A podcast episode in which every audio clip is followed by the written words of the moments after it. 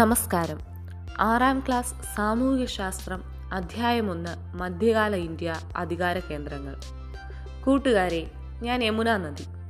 എന്നെക്കുറിച്ച് കേട്ടിട്ടുണ്ടാകുമല്ലോ? ഇന്ത്യയിലെ ഏറ്റവും വലിയ നദിയായ ഗംഗയുടെ പോഷക നദികളിൽ ഒന്നാണ് ഞാൻ. ഉത്തരാഖണ്ഡിലെ യമുനോത്രിയിൽ നിന്നാണ് എന്റെ ഉത്ഭവം. ഞാൻ ഒഴുകുന്ന വഴിയിലെ പ്രധാന നഗരങ്ങളിലൊന്നാണ് ഡൽഹി. കുത്തബ് മീനാർ മെഹ്റൂളിലെ ഇരുമ്പ് സ്തംഭം ജുമാ മസ്ജിദ് ചെങ്കോട്ട ഇന്ത്യ ഗേറ്റ് അങ്ങനെ ഒട്ടനവധി ചരിത്ര സ്മാരകങ്ങൾ ഇവിടെ തലയുയർത്തി നിൽക്കുന്നു. നിരവധി രാജവംശങ്ങളുടെ വളർച്ചയ്ക്കും തകർച്ചയ്ക്കും സാക്ഷിയായ നഗരമാണ് ഡൽഹി. ഡൽഹിയെക്കുറിച്ച് യമുന നദി പറഞ്ഞത് കേട്ടല്ലോ. നമുക്ക് ഡൽഹിയുടെ മധ്യകാല ചരിത്രത്തിലേക്ക് ഒരു യാത്രയായാലോ സി എട്ടാം നൂറ്റാണ്ട് മുതൽ പതിനെട്ടാം നൂറ്റാണ്ട് വരെയുള്ള കാലം ഇന്ത്യ ചരിത്രത്തിൽ പൊതുവെ മധ്യകാലഘട്ടം എന്നറിയപ്പെടുന്നു. സിന്ധു ഗംഗാ സമതലത്തിലാണ് ഡൽഹി സ്ഥിതി ചെയ്യുന്നത്. ഈ പ്രദേശത്തെ ഫലഭൂയിഷ്ഠത കാർഷിക പുരോഗതിക്ക് സഹായകമായി. ആരവല്ലി പർവതനിരകൾ ശത്രുക്കളുടെ ആക്രമണങ്ങളെ പ്രതിരോധിക്കാൻ ഡൽഹിയെ സഹായിച്ചു.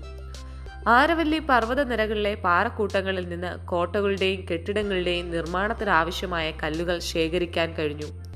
യമുന നദി ജലഗതാഗതത്തെ സഹായിച്ചതിനൊപ്പം ഡൽഹിക്ക് ആവശ്യമായ ജലം ഉറപ്പുവരുത്തി. ഈ ഭൂമിശാസ്ത്ര പ്രത്യേകതകളാണ് ഭരണാധികാരികളെ ഡൽഹിയിലേക്ക് ആകർഷിച്ചത്. ഡൽഹി അധികാര കേന്ദ്രം സി എട്ടാം നൂറ്റാണ്ടിൽ രജപുത്ര വിഭാഗത്തിൽപ്പെട്ട തൊമര രാജാക്കന്മാരുടെ കാലത്താണ് ഡൽഹി ആദ്യമായി അധികാര കേന്ദ്രമാകുന്നത്. മധ്യ ഇന്ത്യയിലെയും വടക്കു പടിഞ്ഞാറ ഇന്ത്യയിലെയും ക്ഷത്രിയ വിഭാഗത്തിൽപ്പെട്ടവരായിരുന്നു രജപുത്രർ. ഇവരിൽ പ്രധാനികളായിരുന്നു തൊമരന്മാരും ചൗഹാന്മാരും. അക്കാലത്ത് ദില്ലിക എന്ന പേരിലാണ് ഡൽഹി അറിയപ്പെട്ടിരുന്നത്. തൊമര രാജാക്കന്മാരെ തുടർന്ന് ചൗഹാൻ രാജവംശത്തിൽപ്പെട്ടവർ ഡൽഹിയിലെ ഭരണാധികാരികളായി.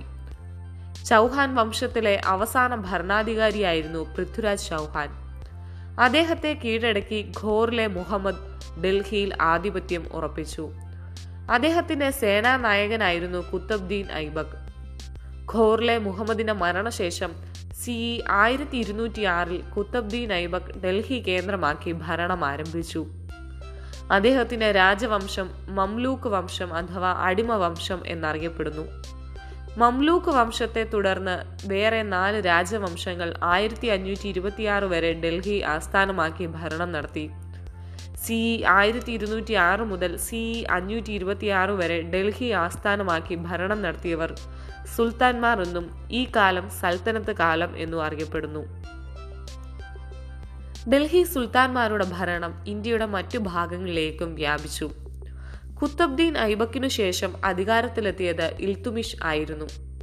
അദ്ദേഹം മുൾട്ടാൻ ലാഹോർ ബംഗാൾ തുടങ്ങിയ പ്രദേശങ്ങൾ കീഴടക്കി. തന്റെ നിയന്ത്രണത്തിലുണ്ടായിരുന്ന പ്രദേശങ്ങളിൽ ഒരു ഏകീകൃത നാണയ വ്യവസ്ഥ നടപ്പിലാക്കി. തങ്ക ജിതൽ എന്നിവയായിരുന്നു നാണയങ്ങൾ.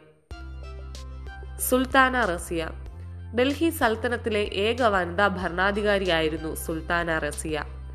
ഇൽത്തുമിഷിന്റെ മകളായിരുന്നു റസിയ. ചില പ്രമുഖന്മാർ എതിരായതോടെ സുൽത്താന റസിയയ്ക്ക് അധികാരം നഷ്ടപ്പെട്ടു.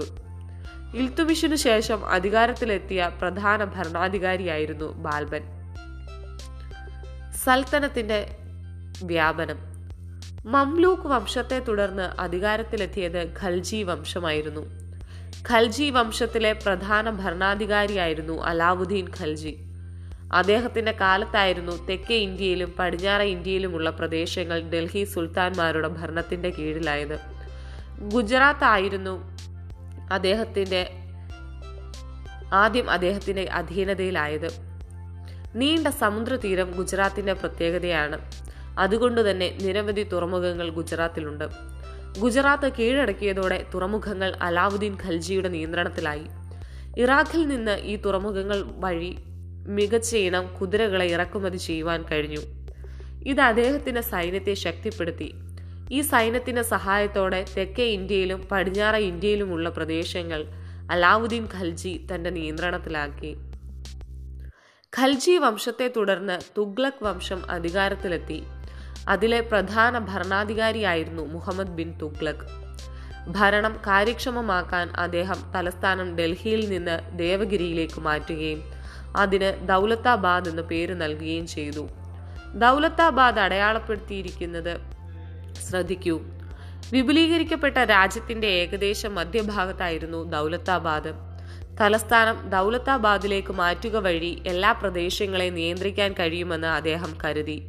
എന്നാൽ തലസ്ഥാന മാറ്റം ഫലപ്രദമല്ലെന്ന് മനസ്സിലാക്കിയതിനെ തുടർന്ന് ഈ തീരുമാനം പിൻവലിച്ചു. തുഗ്ലക് വംശത്തിന് ശേഷം അധികാരത്തിലെത്തിയ സയ്യിദ് വംശത്തിലെയും ലോധി വംശത്തിലെയും ഭരണാധികാരികൾ ദുർബലരായിരുന്നു. തുഗ്ലക് വംശത്തിന് ശേഷം സൽത്തനത്ത് ഭരണം ക്ഷയിക്കാൻ തുടങ്ങി. ഡൽഹി മുഗൾ ഭരണത്തിൽ. ആയിരത്തി അഞ്ഞൂറ്റി ഇരുപത്തിയാറ് ഏപ്രിൽ ഇരുപത്തിയാറ്.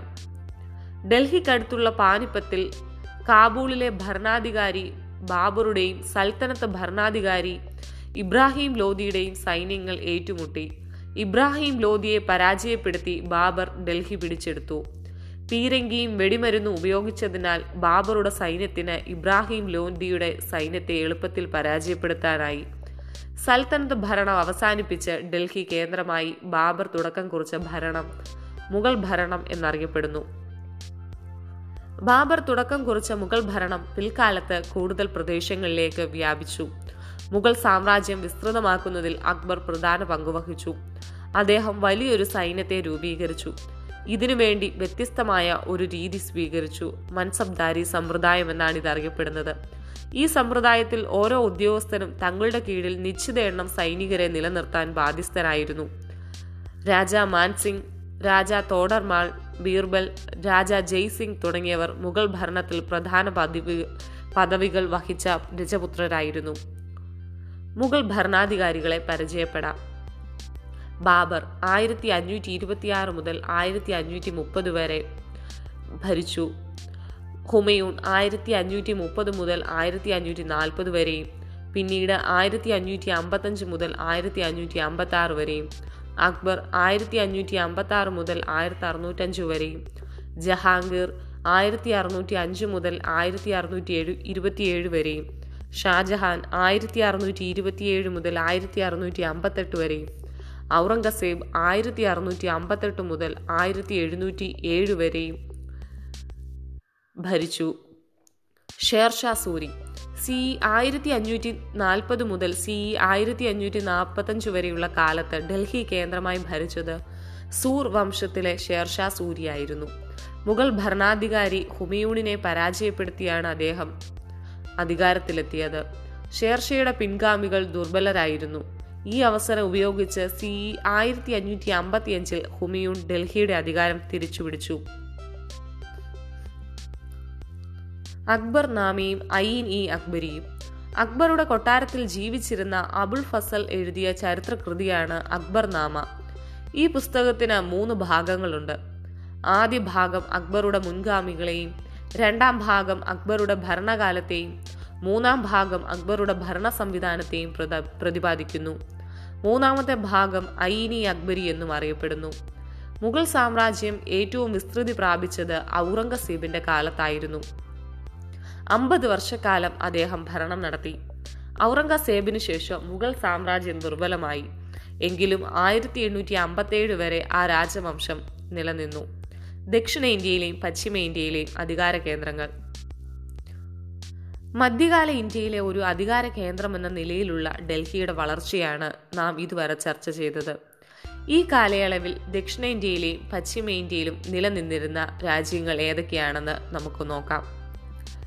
ചേളരാജ് ചോളരാജ്യം വിജയനഗരം ബാമിനി എന്നിവയാണ് ദക്ഷിണേന്ത്യയിൽ നിലനിന്നിരുന്ന പ്രധാന രാജ്യങ്ങൾ. മറാത്തിയായിരുന്നു പശ്ചിമേന്ത്യയിൽ നിലനിന്നിരുന്ന പ്രധാന രാജ്യം ചോള രാജ്യം. സി ഒമ്പതാം നൂറ്റാണ്ടോടെയാണ് ചോള രാജവംശം പ്രബലമായത്.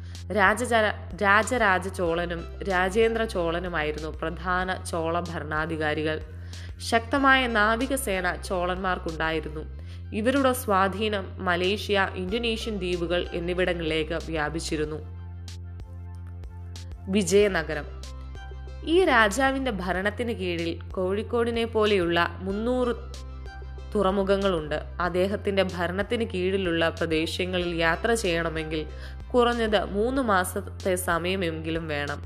രാജ്യത്തിന്റെ ഭൂരിഭാഗം പ്രദേശങ്ങളും ഫലഭൂയിഷ്ടവും പതിവായി കൃഷി ഇറക്കുന്നതുമാണ് സൈന്യത്തിന്റെ അംഗബലം പതിനൊന്ന് ലക്ഷം വരും. അബ്ദുൾ റസാഖ് വിജയനഗര രാജ്യത്തെക്കുറിച്ച് പേർഷ്യൻ സഞ്ചാരിയായിരുന്ന അബ്ദുൾ റസാഖിന്റെ വിവരണത്തിലെ ഒരു ഭാഗമാണിത്. സി പതിനാലാം നൂറ്റാണ്ടിൽ നിലവിൽ വന്ന വിജയനഗര രാജ്യത്തിന്റെ സ്ഥാപകർ ഹരിഹരൻ ബുക്കൻ എന്നിവരായിരുന്നു. കൃഷ്ണദേവരായർ ആയിരുന്നു വിജയനഗരത്തിലെ പ്രധാന ഭരണാധികാരി. ബാമിനി രാജ്യം. അലാവുദ്ദീൻ ഹസൻ ബാമൻ ഷാ ആയിരുന്നു ബാമിനി രാജ്യത്തിന്റെ സ്ഥാപകൻ. കൃഷ്ണ തുംഗഭദ്ര എന്നീ നദികൾക്കിടയിൽ കിടക്കുന്ന റെയ്ച്ചൂർ പ്രദേശം ഫലഭൂയിഷ്ടമായിരുന്നു ദക്ഷിണേന്ത്യയിലെ നെല്ലറ എന്നാണ് ഇതറിയപ്പെടുന്നത്. ഈ പ്രദേശത്ത് ആധിപത്യം നേടാൻ വിജയനഗര ഭരണാധികാരികളും ഭാമിനി രാജാക്കന്മാരും നിരന്തരം യുദ്ധങ്ങൾ നടത്തിയിരുന്നു. മറാത്ത രാജ്യം. സി പതിനേഴാം നൂറ്റാണ്ടിലാണ് മറാത്തകൾ പ്രബല ശക്തിയായി മാറിയത്. ഭൂമിശാസ്ത്ര സവിശേഷതകൾ മറാത്തകളുടെ വളർച്ചയെ ഏറെ സ്വാധീനിച്ചു. വിന്ധ്യ സത്പുര പർവതങ്ങളും നർമ്മദ താപ്തി നദികളും മറാത്ത പ്രദേശത്തെ സമീപ പ്രദേശങ്ങളിൽ നിന്നും വേർതിരിച്ചു. ഇത് മറാത്ത പ്രദേശത്തിന് പ്രകൃതിദത്തമായ സംരക്ഷണം നൽകി. മറാത്തി ഭാഷയും സാഹിത്യവും ജനങ്ങളിൽ ഐക്യബോധം വളർത്തി. മറാത്ത രാജ്യത്തിലെ പ്രധാന ഭരണാധികാരി ശിവജി ആയിരുന്നു. ഛത്രപതി എന്ന സ്ഥാനപ്പേർ അദ്ദേഹം സ്വീകരിച്ചു. ശക്തമായ നാവികസേനയും കരസേനയും മറാത്ത രാജ്യത്തിന്റെ പ്രത്യേകതയായിരുന്നു. പ്രബലമായ രാഷ്ട്രീയ ശക്തിയായി മാറാൻ ഇത് അവരെ സഹായിച്ചു. മറാത്ത രാജ്യത്തിന്റെ ആസ്ഥാനം പൂനെയായിരുന്നു. നന്ദി.